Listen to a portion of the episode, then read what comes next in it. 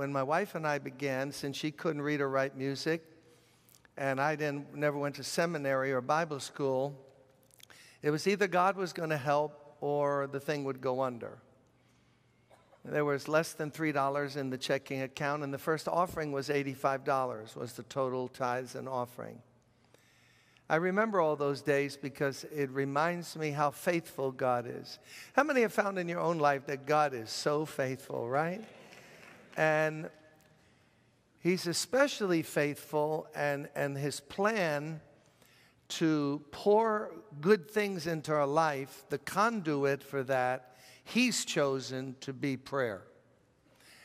We didn't make that up, we didn't think it up. God just laid it down in the Bible, this first principle you have not because you just, it's incredible. You can miss out on what God wants because you just don't take the time to come before Him like a good child would be with their father and just say, God, this is what we need. This, I'm bringing my needs to you. And throughout the Bible, starting in Genesis, when religion began, when men began to call on the Lord, that's the first people who ever belonged to God were not called Jews, they were called people who call on the name of the Lord. And the Bible follows that word all the way through onto the New Testament. He's rich in mercy to everyone who calls upon him. And there's encouragements all along the way where God keeps saying to us, like, ask and you will receive. Not scolding us, come on, you gotta pray, you're a Christian. Not that at all, but it's like, come to me. Come unto me, all you that labor and are heavy laden, and I'll give you rest. Therefore, let us come boldly to the throne of grace, that we might receive mercy and grace to help us right when we need it. And I know in an, an audience this big, underneath the exterior, because it's always been that way in my life, there's all kinds of needs. In your own life, in your family, decisions that have to be made, financial, direction from God, strengthening, running out of spiritual energy. You know, all these things are true. You know, you get fatigued. That's why the Bible keeps saying, Be strong in the Lord and in the power of his might. Why? Because you can get weak. You can get just, just eking out a spiritual existence. That's not what God wants. He wants the best for us. Amen? He wants, he wants to give us everything we need to live lives that will glorify Him, fulfill His will for our lives.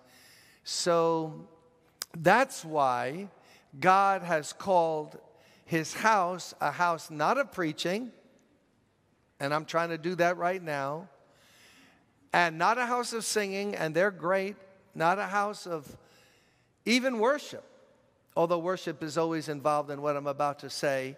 But he says, My house shall be called what? A house of prayer. Why? Because you got to come where the action is. Come to the throne of grace.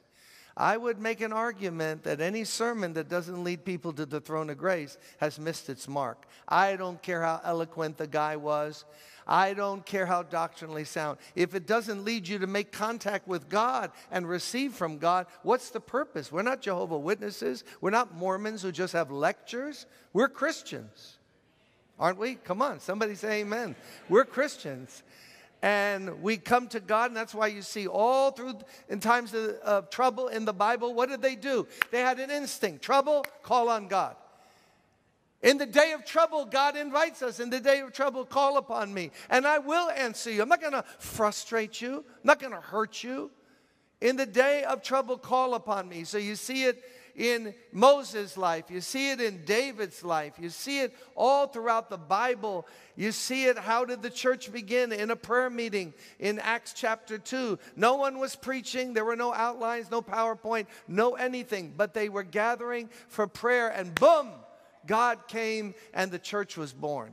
And Peter preached the first sermon, and then thousands were added to the church. And God has not changed, and I don't care how tough America or any place else seems, how many believe still radical that with God nothing is impossible. Lift your hand up high, okay?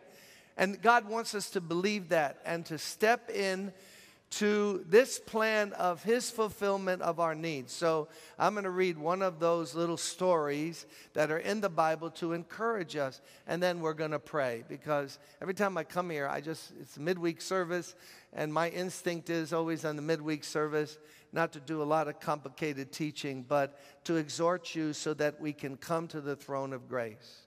Because right there, behind there, there's needs. Those choir members and out there, I know there's needs. And we want God to meet those needs tonight. I want God to draw us, create faith in us. So here's one of those stories that are in the Bible to encourage us how the early church responded to emergencies. And sometimes it's quite different than what we call church. You know, the American concept of church is not exactly biblical in all of its ways. And what we have to do is escape church culture so that we can live a life pleasing to the Lord according to His Word. Amen? You know, there's white church culture, black church culture, Baptist church culture, assemblies of God, charismatic, this, that, and the all. But uh, none of those should be our goal. Our goal should be what does the Word say, and let me appropriate it so that God can be glorified through our lives. It was about this time that King Herod arrested some who belonged to the church. This is Acts 12, intending to persecute them. He had James, the brother of John, put to death with the sword. And when he saw that this pleased the Jews, he proceeded to seize Peter also. This happened during the Feast of Unleavened Bread. After arresting him, Peter, he put him in prison. Listen, handing him over to be guarded by four squads of four soldiers each. I mean, Peter was obviously seeming a seeming threat when you have 16 guys watching one former fisherman. And they were on rotation, four at a time, watching him. Herod intended to bring him out for public trial right after Passover. So Peter was kept in prison, but the church was earnestly praying to God for him. Look up here for a second.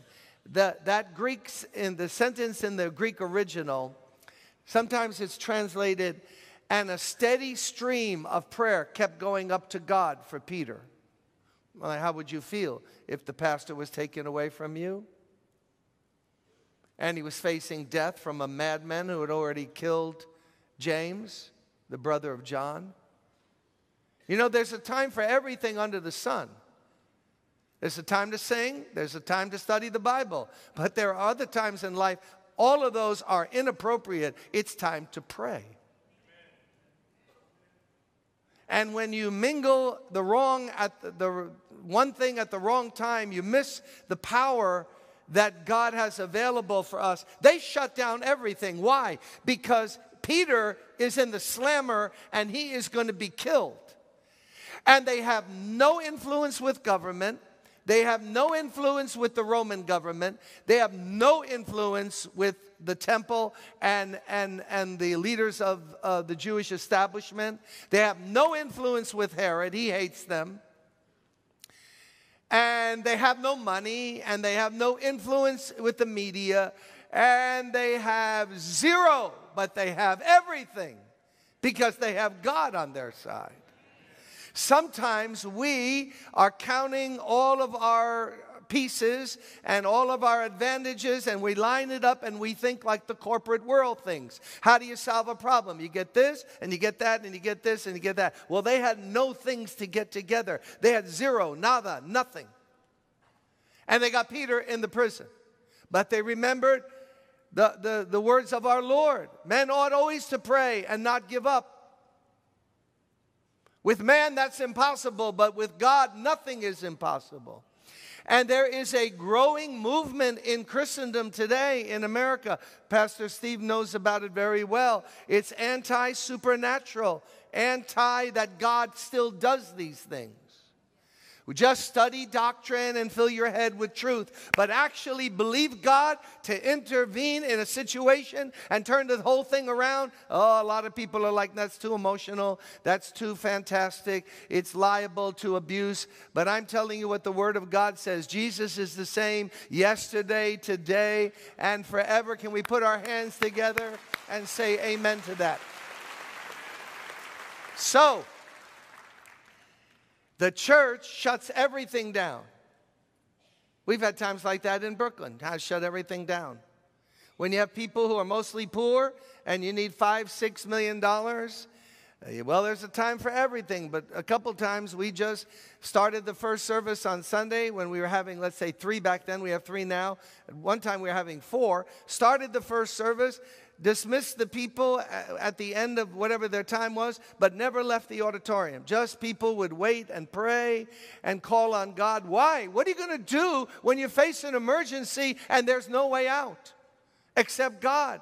And, and look at me, everyone. God ultimately, uh, uh, inevitably, will leave all of us in situations where we have nothing but Him. He'll remove every crutch, everything you lean on.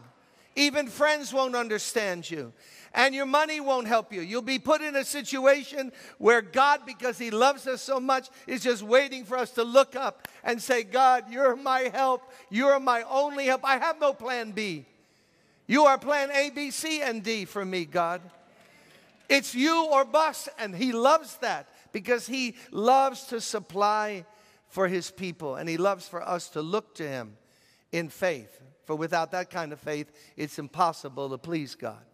So the church is praying. Peter's about to die. The night before Herod was to bring him to trial, Peter was sleeping between two soldiers, bound with two chains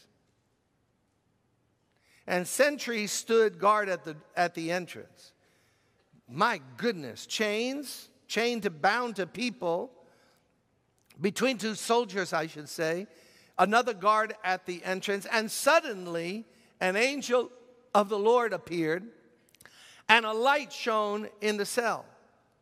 He struck Peter on the side and woke him up. Quick, get up, he said, and the chains fell off of Peter's wrists. Then the angel said to him, Put on your clothes and sandals. And Peter did so. Wrap your cloak around you and follow me. The angel told him, and Peter followed him out of the prison. But he had no idea that what the angel was doing was really happening. He thought he was seeing a vision.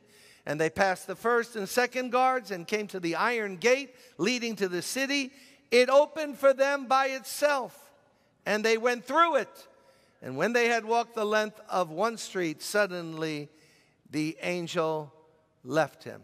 Then Peter came to himself and said, Now I know without a doubt that the Lord sent his angel and rescued me from Herod's clutches and from everything the Jewish people were anticipating. And that's how Peter kept on keeping on and ministering and traveling and being an apostle. Because when it seemed like he was doomed, I'm going to say it, the church prayed him right out of that prison.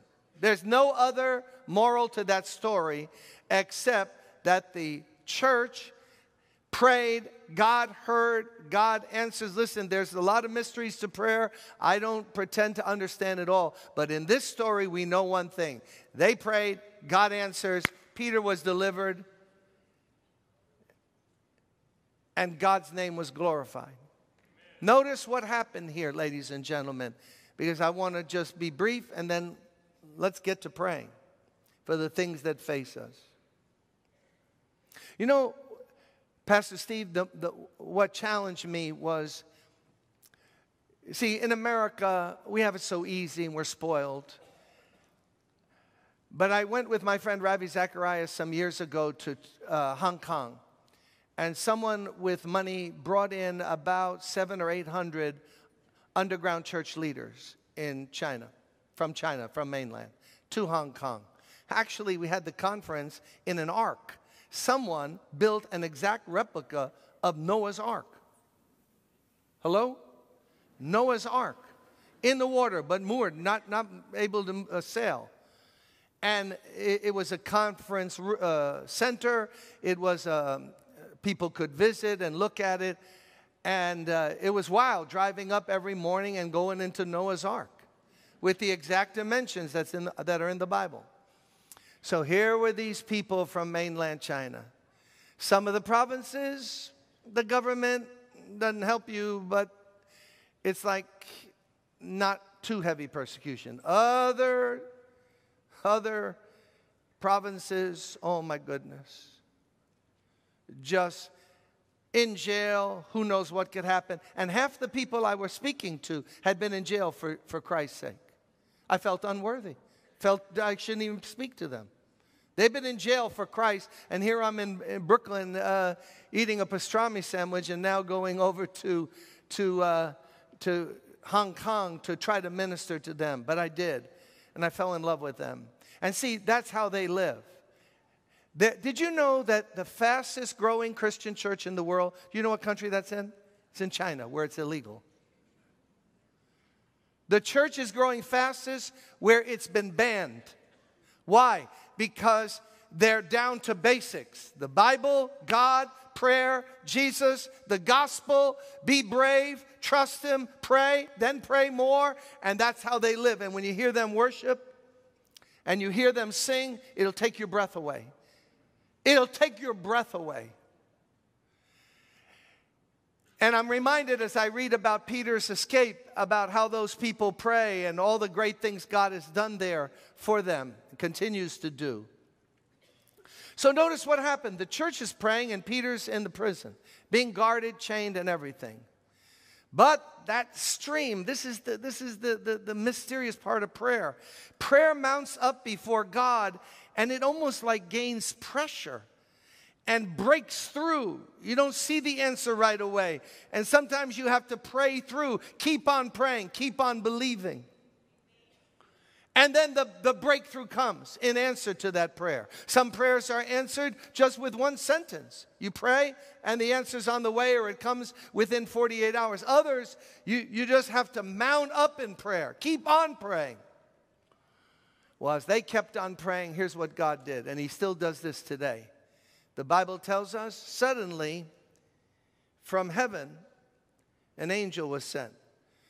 When we pray, when churches pray, every revival in the history of our country and the world the Great Awakening, the Second Great Awakening, the Welsh Revival, any revival that you read about and study, of which I've done a lot of reading and studying, every revival begins this way People can't take it any longer and they begin to pray.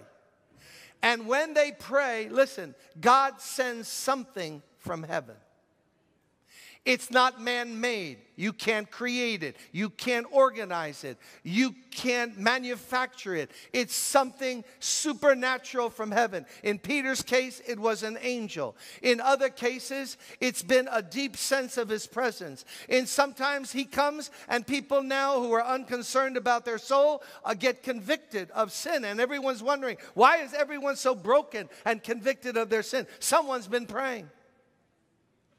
But when people pray, God responds and sends something from heaven. And I don't know about you, but I'll tell you about my own life. I need something from heaven like regularly. I need something from God. I need something that only God can do. You do what you can, you try to figure out things, but then you get in a spot where you realize, you know what? God has to come. God has to come. Notice, something was sent from heaven and then Peter was woken up by the angel, slapped him upside the head, and said, Wake up, get up quickly. That's another thing that God does when people pray. He wakes other people up. Do you have someone in your family tonight? Do you have someone in your circle of friends? They are sleeping, not physically, they are spiritually sleeping. They're, they're, they're not awake, they're comatose, they're not concerned about anything. You can talk to them, argue with them, you could cry over them, but when we begin to pray intercessory prayer, God can come and wake them up. My daughter's with Carol out in California. She was as far away from God as you could get. God woke her up. I tried everything money, crying, screaming, eh, you name it. I tried it. She got worse. And then when God just let me run out of energy and we did nothing but pray, God actually came one night and woke her up and gave her a dream where she realized, what am I doing with my life? How many believe God can still do that? Lift up your hand. He can do it for your daughter, your son, granddaughter, grandson. He could do it in whatever situation, and you can't give up. Satan's going to say, nah, that's just emotionalism, that's just religious hyperbole, and that's just extravagant talk. I'm telling you, God has not changed. He can wake people up when we pray, wake them up. That's why Luther said, Whoever prays well studies well. Because when you get up to preach, unless you've prayed and the Spirit is working with you, people can hear a good sermon and remain absolutely the same, unchanged. But then God comes and He can wake them up. Last thing I want to just say something came from heaven, Peter was woken up, and the Bible says, What a beautiful metaphor. It happened literally, but what a picture. And the chains fell off. Did you know that when we pray, God can make chains come off? I don't know how it is here, but you know, in New England, I was just up in New Hampshire, and I was in, Bo- near, in Boston, and I was then out in Pe- Pennsylvania near Harrisburg. But I've been reading in these articles. There's a great article called uh, American. Uh, I'll think of the last name before I'm done here. It's all about. It's all about the opioid disaster that's happening. I was in Pennsylvania speaking somewhere, and there's Amish farms and, and trees and everything nice. And then I get to these pastors and I talk to them, and they said there's overdoses. It makes the heroin uh, epidemic that uh, was in the 50s and 60s in New York, and then crack and cocaine and, and crack in 70s, 80s, 90s, makes it look like child's play. And it's not some uh, poor uh, minority person in downtown Brooklyn sticking a needle in their arm in an alley. It's everywhere, all colors, all races, all everybody. So empty, and they get hooked and they can't get off. We need something supernatural from heaven if we're going to see that broken. Do I get a witness here? You think that, listen, we're going to offset that just by nice teaching and, and nice music by the Brooklyn Tabernacle Choir or this great choir? No, it's going to take something from God. It's going to take something from heaven. It's going to take some, some, some power from God to break those chains. And I've seen that happen so many times. Before I close, let me just, I'm thinking of one right now. I could tell you so many that I know God answers prayer. Carol has seen God answer prayer. She just had a great answer from prayer I was sharing with your pastor and his wife. I once needed $6 million so bad and God gave it to me in 10 minutes. Someone came up and said, The project can't go on, you're $6 million short.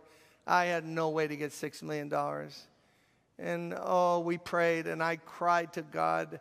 And then I came back from where I was, and in 10 minutes, at 12 noon and 10 after 12, on my first day back from Argentina, I opened two letters, and one was a donation for a million dollars from a man I met once, and the other one was a gift of $5 million from a woman I still have not met. And it's exactly the amount that I needed. It wasn't 7 million or 3 million. I'm telling you, God answers prayer. Can you say amen with me here? God answers prayer. So I'm not talking about something here that just a verse in the Bible to me. This, oh, God is so faithful. So one day, let me get done here. On one day, I'm in church on a Sunday, years ago in the, our previous building, and I'm preaching. And what I don't know is that a ministry in our church was going to the, what was called then on the west side the salt mines. It's changed now and, and it's become a very kind of bougie kind of place, expensive now. But it used to be called the salt mines because the Department of Sanitation stored their salt there for bad weather, snow. So, who was living in those salt mines in that area was a colony of male prostitutes who were living in total degradation, total mess. It's the sickest subculture you could ever possibly think about. So um, I didn't know that that ministry, they've been going out on Saturdays, bringing them blankets, feeding them, talking to them, sharing the gospel. But on this Sunday, they brought about 12 of these guys into the, one of the services on Sunday, and they were there somewhere because the church is supposed to be a Holy Ghost hospital. I don't care if you don't say amen, I'll say it again. The church is supposed to be not a nice place for the family. That is nowhere found in scripture. It's supposed to be a Holy Ghost hospital where emergency cases are dealt with and Jesus shows himself mighty. So, anyway, the service ends and the people are praying at the altar, and now we're, we're kind of get done with the service. And I'm walking down and I'm in the front and I'm backing up and Carol's playing the keyboard, and I'm backing up, and I bump into this blonde lady, short blonde hair, thin as a rail, black dress, uh, black stockings. And I go, Ooh, excuse me, ma'am. And suddenly a voice comes out and says, No, that's okay, ma'am. and I looked immediately for the Adam's apple and it was a guy. I'm not talking about a sloppy transvestite. I'm talking about looking good as a woman. The whole deal, the whole thing. I went up to my wife. I was in shock because I've seen all kinds of things, but this one just took my, my just blew my mind. I went up to Carol and I said, "See the blonde?" She said, "Yeah." I said, "That's a guy." She said, "No way, don't say that." I said, "No." You go over and you just talk, right? So his name was Ricardo, Ricardo Aparicio, but his name in the street was Sarah. And he was a male prostitute. He had been raped when he was 10, 11, 12 by uncles, cousins, all kinds of stuff. You don't want to know. I wouldn't go into it here. But I learned his story because we became friends. And uh, Ricardo ended up to support his drug habit, he just was out there prostituting.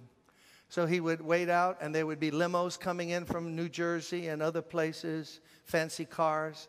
They stop, he would get in, or the other guys. He was uh, obviously dressed and looking like a woman. Not all of them were like that. I thought to myself, I say, Ricardo, as I got to know him, so how do you live? I mean, what is it? He's no, I said, man, it's hard out there. He said, I always go out with razor blades hidden in my sleeve because I don't know where I'm going to end up. And if I have to slash my way out, I'm going to slash my way out. But no one's going to put a hurt on me. Meanwhile, he's destroying his life. So lo and behold, Sarah comes again to the church and he gets saved. Wait, he receives Jesus as his Savior. People loving on him, crying all over him, he comes up dressed like Sarah, and he gets saved. But I mean, totally saved. The chains break off. He comes awake. He realizes, what in the world am I doing? He didn't know that before because only God can show you that. You can talk until the cows come home. Only God can show you that, those things. So he asked to get baptized. We, said, We're going to baptize you. So we line up the date, and then I know there's a Tuesday coming up, so I pull him aside and I said, Listen, Ricardo, I want to introduce you to the church, and you're going to get baptized. He said, Okay. I said, But not like that, not dressed like that. You got to come Tuesday night. I want you in men's clothing. God made you a man, you're a man. You're not a woman. If He wanted to make you a woman, He would have made you a woman. He made you a man. He said, But Pastor, what am I going to do? I have no, I have no clothing. I've been doing this for years. I said, Okay, we're going to figure this out. I'll get you clothing. So on a Tuesday, got his hair cut and looking good as a man now. And I introduced him to the church as God is my witness. He's listening to me now. I said, Ladies and gentlemen, I want you to meet Ricardo. He's Cubano, he's from Cuba.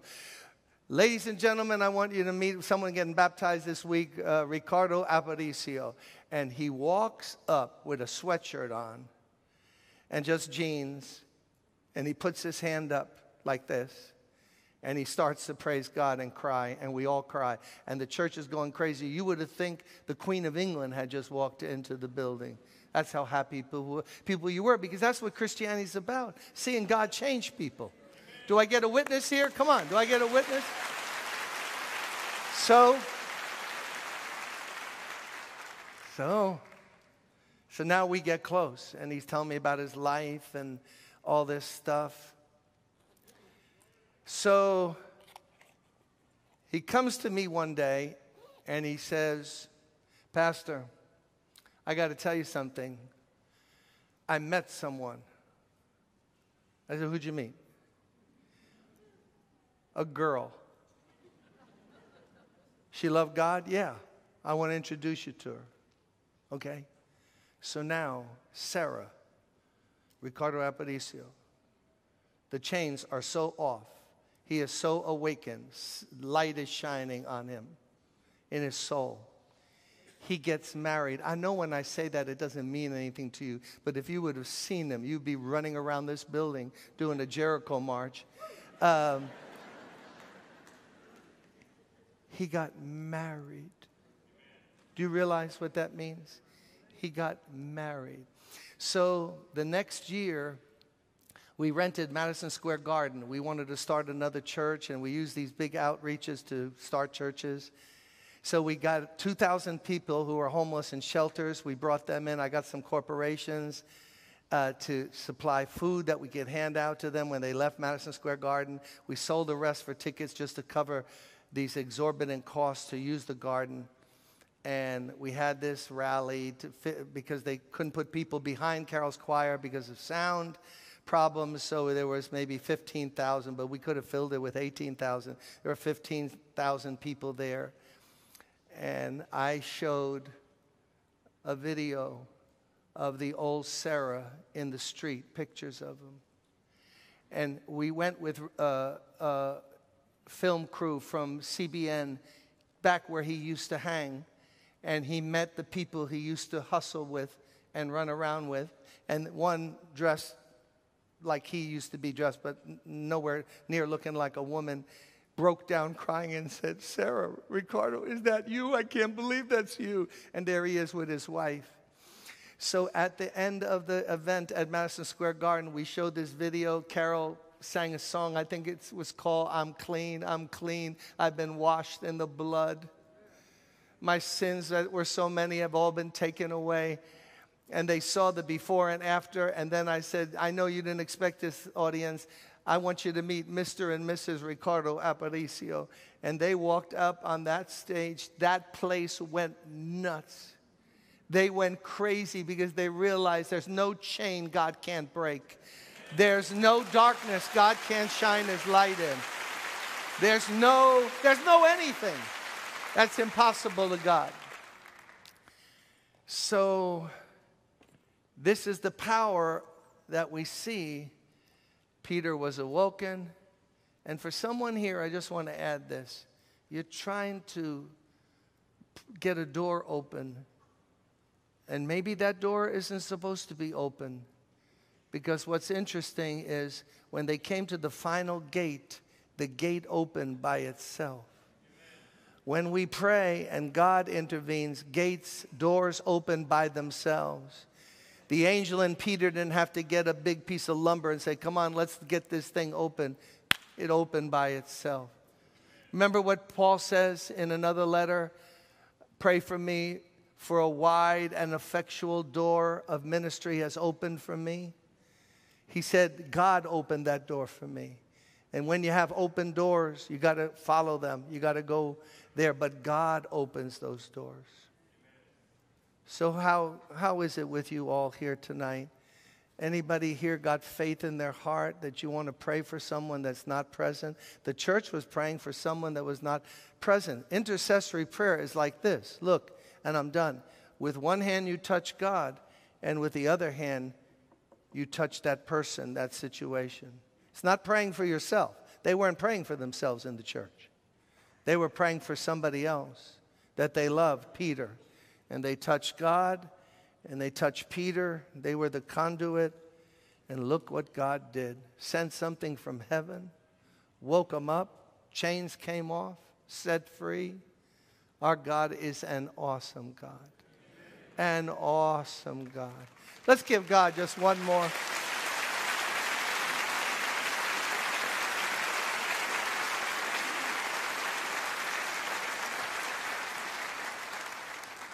Close your eyes with me. We are standing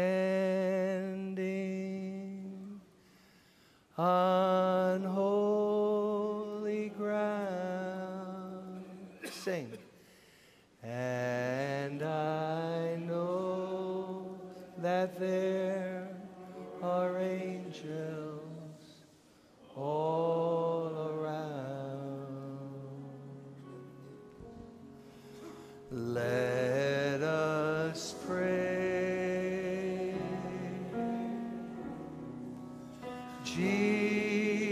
Jesus now. We are standing in his presence on holy ground. Every eye closed. The Lord loves us so much. He wants to meet every need. He wants to go to that person that you love, that situation you're concerned about. He does not want us to worry. He says over and over again, double negative in the Greek, don't worry. Not even about a single thing. Don't worry. Stop worrying. But in everything, by prayer and supplication, with thanksgiving. Tell God what you need. He'll work it out for you and He'll give you a peace while you're waiting for the answer to come. Peace that passes all understanding. Before I turn it back to the pastor, is there anyone here like me? I, I, I, got, I got some situations happening right now in the church. I am at my wits' end. I'm trying to help two people. It, it, there is no human answer. And I realized that this afternoon it's going to take a divine intervention. It's going to take God doing something only God can do. So I want to reach out in prayer for that person that I'm praying for. Satan is just working overtime in this person's life. I got to stand in the gap because he, he doesn't know enough to pray for himself right now. He's deluded. Anybody here want to just get out of your seat and come up and stand with me here in the front before we close and and just say, Pastor, I want to pray with you. I want to agree with you for the situation I have in my life. Just get up out of your seat. Anybody want to come? Just come up representing your son, your daughter, your grandson, your granddaughter, whatever the situation might be that needs someone needs prayer. Just come. We are standing on holy ground, and I know that there are angels all around.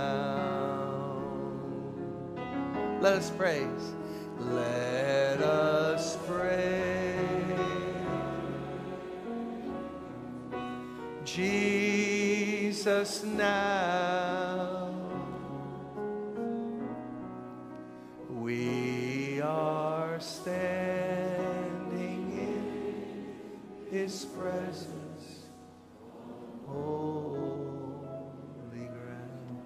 Before we pray, can you lift your hands up with me, whether you're standing or sitting? Sing it.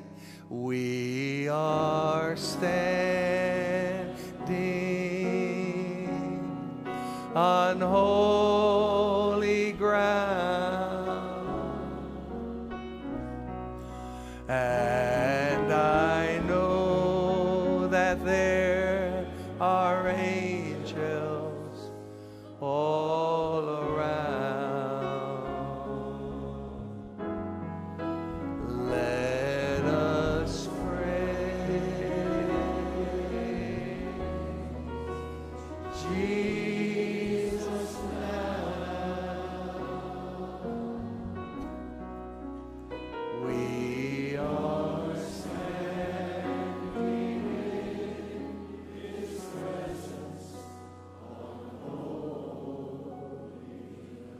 keyboard just going to play that through again. Don't sing. Let's just talk to God. Everyone, just talk to God as He plays.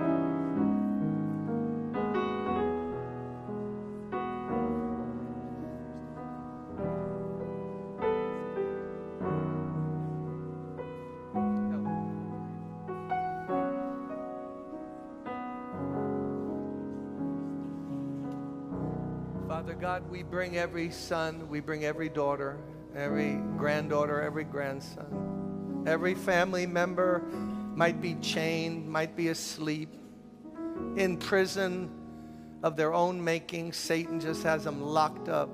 We pray that you will break through, Lord, break the chains. Get in there, God, and get them out. Wake them up. Send something from heaven.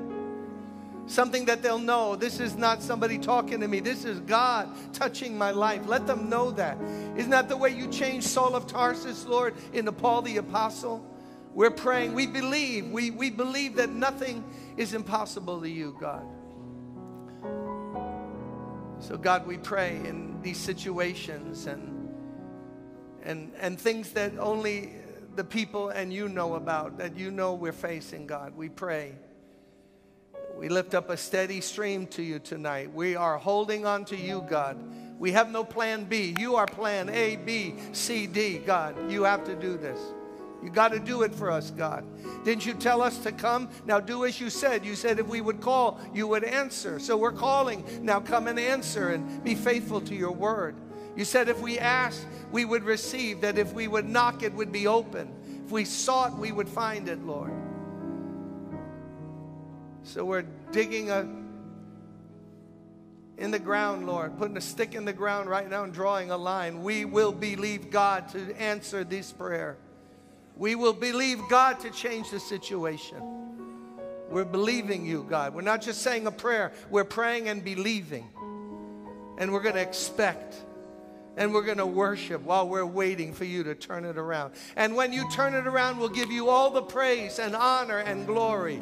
It won't go to any pastor, no church, denomination. Jesus, you will receive all the glory and honor and praise. Do it again. What you did for Ricardo, do it again in these all these different situations. We love you and we praise you.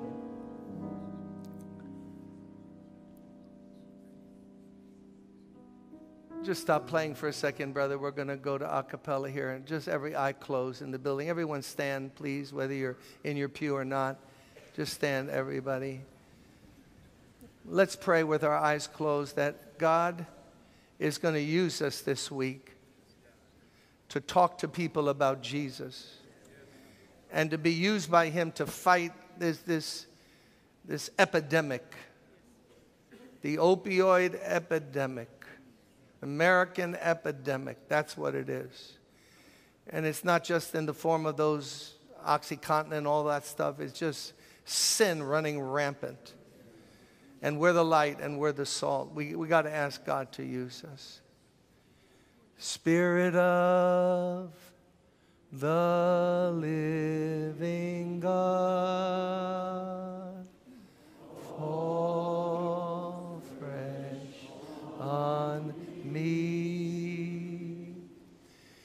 Spirit of the living God, fall fresh on. Lift your hands and sing Break Me. Keyboard play. Break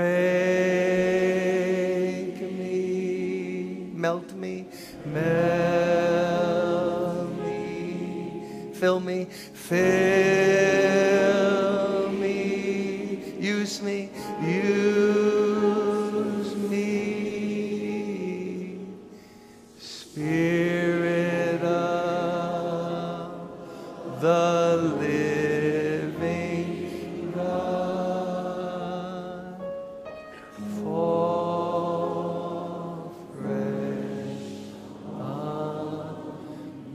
last time, sing Break Me. Let's all sing together loud to Him as our prayer.